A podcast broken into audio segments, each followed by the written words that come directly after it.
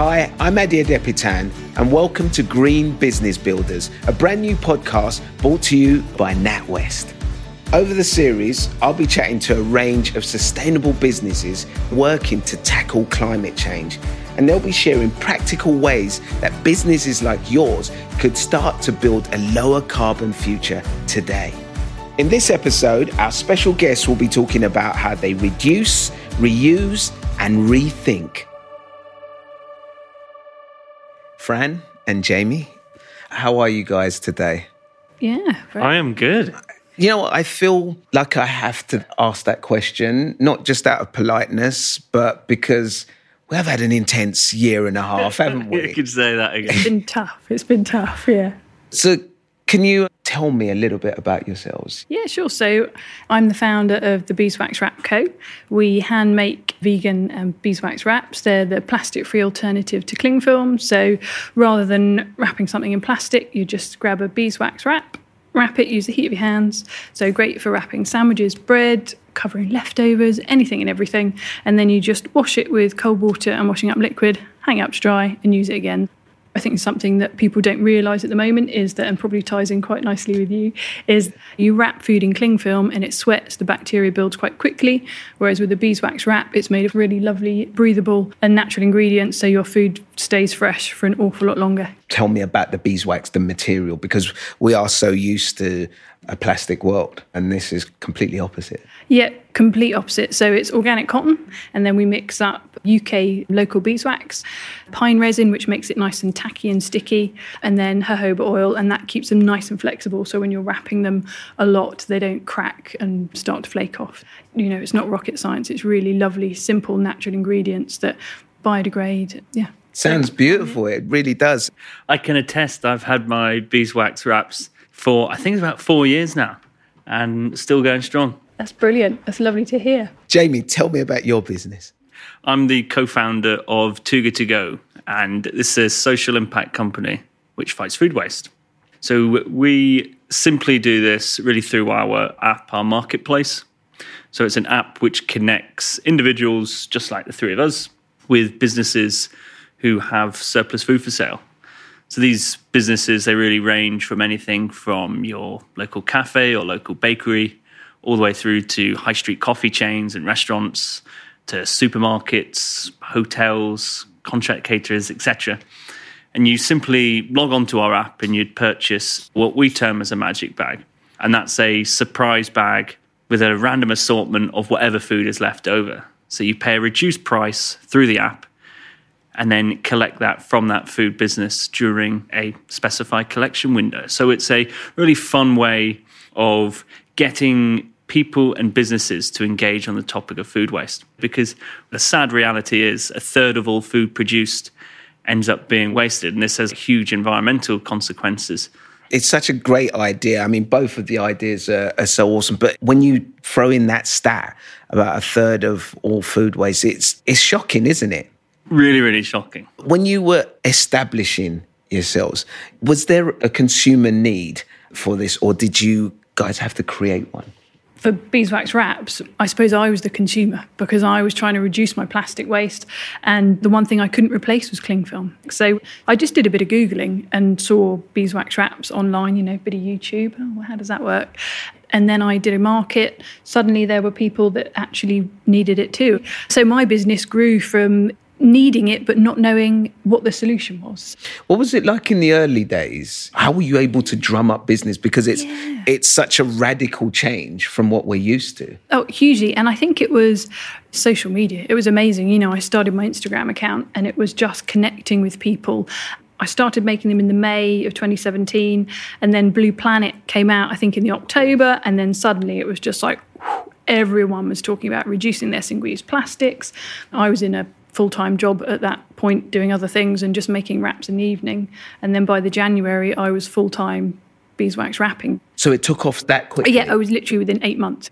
And then I think within a year, I then had a workshop space, six lovely ladies helping me make them. It was a real kind of, amazing whoa, this is a bit hectic. What's really fascinating about that is I get the impression that many people will think when you're trying to set up a business that has sustainability at its heart, it's not something that would be picked up so quickly. there was a need and people wanted a solution for it. I was just tapping into this sort of unspoken mm. movement. A need. And how about you, Jamie? Was there a need for what you were doing? Well, there's always a need for people to be reducing food waste, but it was much more of a business need. I always refer to the food sector and food waste itself as being sort of one of the world's most dumbest issues. yes. And I, you know, I can't think of any other sector which throws away their core product on a daily basis in the rate in which happens within the food sector. It feels like it makes no business sense whatsoever, but also it feels morally wrong. Mm. You know, when you think about the amount of people who are struggling out there to survive, to eat. Yeah, precisely. I mean, you know, food businesses typically didn't have any, or typically don't have many solutions in which to reduce their food waste. So when we first started out, the conversations we were having with people was like, this is amazing. Like, it's what we really term as a triple win. You know, it's a win for consumers as they're able to discover new foods and discover new flavors, but it's a win for businesses as well. You know, they can recover the costs of food being thrown away and not have to throw their food away. But, you know, ultimately, it's a win for the planet too.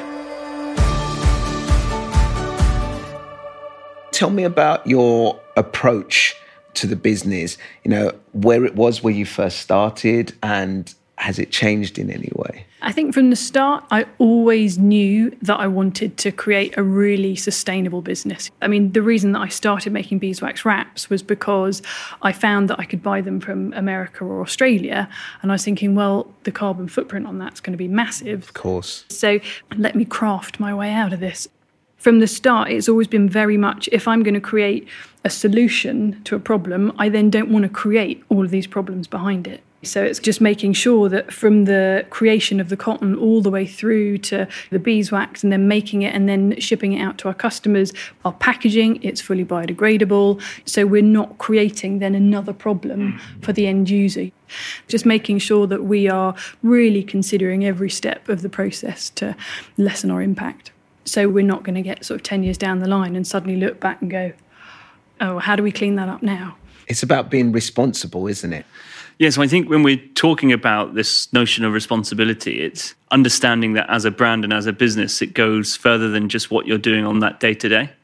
Now, for ourselves, our app is the core part of our business, but our notion of responsibility we feel goes further than that. And this is where we do things alongside schools. So trying to inspire and empower young children or mature students to actually start thinking differently about food waste. And it's working within households, giving them tips and tricks on reducing food waste or working closer with our business partners. So we've launched things like a date label campaign, in which we've worked with manufacturers to print on pack that we should look, smell, and taste food, not waste it once it's gone beyond its best before date.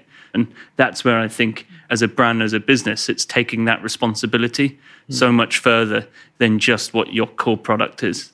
How do you find that fine line with having your values come through your business, but not feel like you're pointing fingers, mm. telling people how to run their lives. With our beeswax wraps, you know, when I first started making them, I wanted to make them with beautiful fabrics, you know, gorgeous patterns, and you can buy them to match whatever you've got in your kitchen. And you just start using it, and it may not even occur to you that you're fighting food waste. But I think with the things that we've created, they're just really so easy to encompass in your life as I was starting up the business, I was connecting with a lot of the zero waste shops. So on our website now, we've got the UK's biggest listings of zero waste shops. We've got a lovely map, so you can go on there, find your local one. And I think it's lovely because we want people to buy our reusable bags and go to their local refill shop that's literally just five minutes around the corner and meet, oh, Oh, you're Sally from down the road. Oh, great. I've passed you a couple of times in the street. Oh, this is your shop. Oh, this is amazing. I'm going to totally support you. There's far more positive impact through the things that we're providing to people because it just creates so many other things out of it. Just picking on what you've touched on there is this journey that a consumer can go through your brand. And yes, the first reason they might be using you isn't because they're so driven to reduce food waste. But your responsibility as a brand is to then take this consumer on a journey of mm. of understanding and of education. You know this concept of climate anxiety we can feel powerless and it can feel really overwhelming. That's where it's less about preaching mm. but it's more about empowering and inspiring people. What structures can governments and policymakers put in place mm. to help lead to behavioral changes? You know i think with my public affairs hat on what we need to see is systemic change. And we've spoken a lot about consumers we've spoken about businesses but it does need legislative intervention as well. And I think what we have there is that perfect nexus of grassroots movements being led by individuals. We've got businesses who are creating an environment which is more responsible, but at the same time, it needs to be guided by policy changes. So, in the UK at the moment, what we're seeing is a potential consultation on mandatory food waste reporting, which would be a great sort of step in the right direction because you can't change what you don't know. Yes. Uh, so that would ensure that businesses are actually reporting and making it public knowledge as to mm. what their food waste levels are. And then that change from that top down can be implemented. So I'd love to see some actual legislative proposals being implemented within the UK. I think that's very mm. wise words indeed. As our brilliant guests can testify, businesses of all shapes and sizes are coming together to reduce their carbon footprint, including NatWest too. They believe that a small action today can be felt for decades to come. Whether that's their continued support of climate focused businesses, the target to be net carbon zero by 2025, or being a lead sponsor of COP26, the UN's climate change summit taking place in Glasgow. To find out more about NatWest's involvement in this year's summit, search for NatWest COP26. Now, let's carry on with the show. So, do you see a society in which businesses can learn to look at byproduct as a resource rather than an unwanted consequence of mass production? So I think one big thing for businesses is actually having really good relationships with other people that are part of their supply chain because you know we've got a fantastic relationship with our printers in India and when we print a new print run there's always going to be a certain amount of fabric that is misprinted or you know it just happens we can't stop it from happening. So from day dot we've just stored it. You know, we've just said, yeah, fold it up, keep it there. We'll do something with it when we've got a critical mass, as it were. So then last year, our printer was like, okay, you know, I've got however many hundreds of meters of fabric. What do you want me to do with it? So we're like, okay, let's make some reusable produce bags. So it was fantastic. You know, this new line that we wanted to test out, we had this fabric ready to go. We could offer it at a really strong price to our customers because it wasn't perfect. And it's ended up being one of our strongest lines. So we've now got this constant little pile building in the background, and it's no guilt on that because we know it's okay. There's going to be a product coming out and of that. It's so good, it's good business, yeah, isn't it? Exactly. There is literally no waste, you know, through the whole journey. And I think it's not hard. Like I think some manufacturers will probably be like, well, hang on a minute, what do I do with this? I think as long as you've got the time and the headspace and the passion to really put some time and understanding and effort into it, then there's always something that you can do. Do you think there are things that smaller businesses can learn from the bigger businesses or the other way around? You know, from very early on, the influence that I had was from the smaller entrepreneurial businesses that were being set up because what we found, especially with the zero waste shops and stuff like that, suddenly, you know, year or year and a half down the line, big supermarkets are testing out package free aisles and things like that. And that was all born out of the pressure of consumers being offered this great alternative by small independents. So I think for where we are with sustainability and where our business is at, actually, it's looking at those entrepreneurial people that are coming up with some great ideas that then the bigger companies will sit and wait is it going to work? Oh, it works. All right, then we'll have that idea. At the moment, that real kind of innovation is coming from those people in their garden sheds thinking up real mm. solutions. I think there's certainly merit in that. And for myself, it's really around the notion of collaboration. So whether you are a small business or a large business or a multinational conglomerate, it's about collaborating to ensure that you know you can learn from each other and have as big a positive impact as you can. And we've certainly learned ourselves that yeah, the very essence of our business model is a marketplace in which we connect individuals with businesses. So we're all about collaboration and working together. And I mentioned earlier the date label campaign, which we've launched. And again, another example in which we, as a relatively new organization, are collaborating with large organizations like Danone or Nestle and Unilever to start trying to change consumer habits, but also change the way in which businesses are operating. I think that's what's really exciting about this space is that level of collaboration and that innovation which can develop from that. I'm getting a feeling it's small businesses all the way for you guys, you know. but it's amazing, isn't it? As two small businesses, mm. you're a bit bigger than me, but the influence that we have, mm-hmm. we've collaborated with some amazing UK brands, and it's quite empowering because they want to listen, they want to learn, and they're really interested. So I think we're in a really wonderful point in time where small businesses are really being heard. Talking about learning, give me some things that you guys have learned along the way, things that you felt really essential to keep your businesses going? Yeah, I, I, think for me, it's around that passion. If I look back to where we started in 2015, I was running around the streets of wherever, knocking on doors and drumming up interest. It really was a very bootstrapped operation. And now we're in a position where we're operating in 16 countries. We work with 100,000 different food businesses and have rescued over 80 million meals from going to waste. Wow. And it's started with that passion in which we've been able to persevere and continue, even when many a door has been shut on our faces. We've understood and been incredibly resilient to just keep going and knowing that there are issues which are bigger than just us, which is this issue of food waste. And we keep going, we keep going, and we are in the position where we are now, which is onwards and upwards and keep fighting food waste. Yeah, I just had a vision of myself. You know, when you were saying you're running around banging on people's doors. And when I first started making beeswax wraps, I went into maybe 10 or 15 shops. No one will buy them. you know, and I was just like, no, no, they will. People have bought mm. them. I know they will. And now you can find our wraps in over 2,000 high street shops in the UK. And it's just that real belief in what you're doing and knowing that, okay, it is something new and people are going to need to be a little bit more educated on it. But it's that belief in the mm. future, mm. isn't it? And you know that people are all wanting to make this positive change. So you just have to stick with it and have that real belief that what you're doing is creating a really good positive impact. So, if you could give businesses one practical piece of advice to move towards a more sustainable model today, what would it be?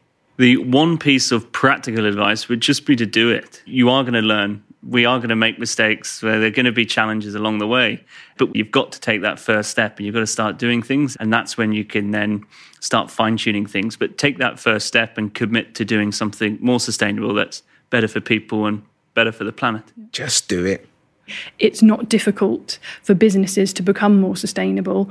All it is is taking that first step. So we've got to drive our businesses with passion for people to go, I can do it too. Especially if you're a business starting up, you're in the best position because you don't have to suddenly change 10, 20 years worth of ingrained habit with a big workplace. You can start with a clean slate. So do an audit of your business. I think it's just pinpointing those areas if you did want to look at, say, reducing your waste. Okay, well, where's it coming from? What do I have? What can I change? Can I talk to anyone in my supply chain to reduce their waste? So make a list of all the things and then just really just focus in on one thing. You know, you're not going to be able to achieve everything immediately pick one theme, one project, and just really go for it and give yourself a pat on the back at the end. Because I think running a small business, you know, you're just uh, at the whole time. Celebrate the milestones exactly. and get inspired. Yeah. What gives you hope for the future?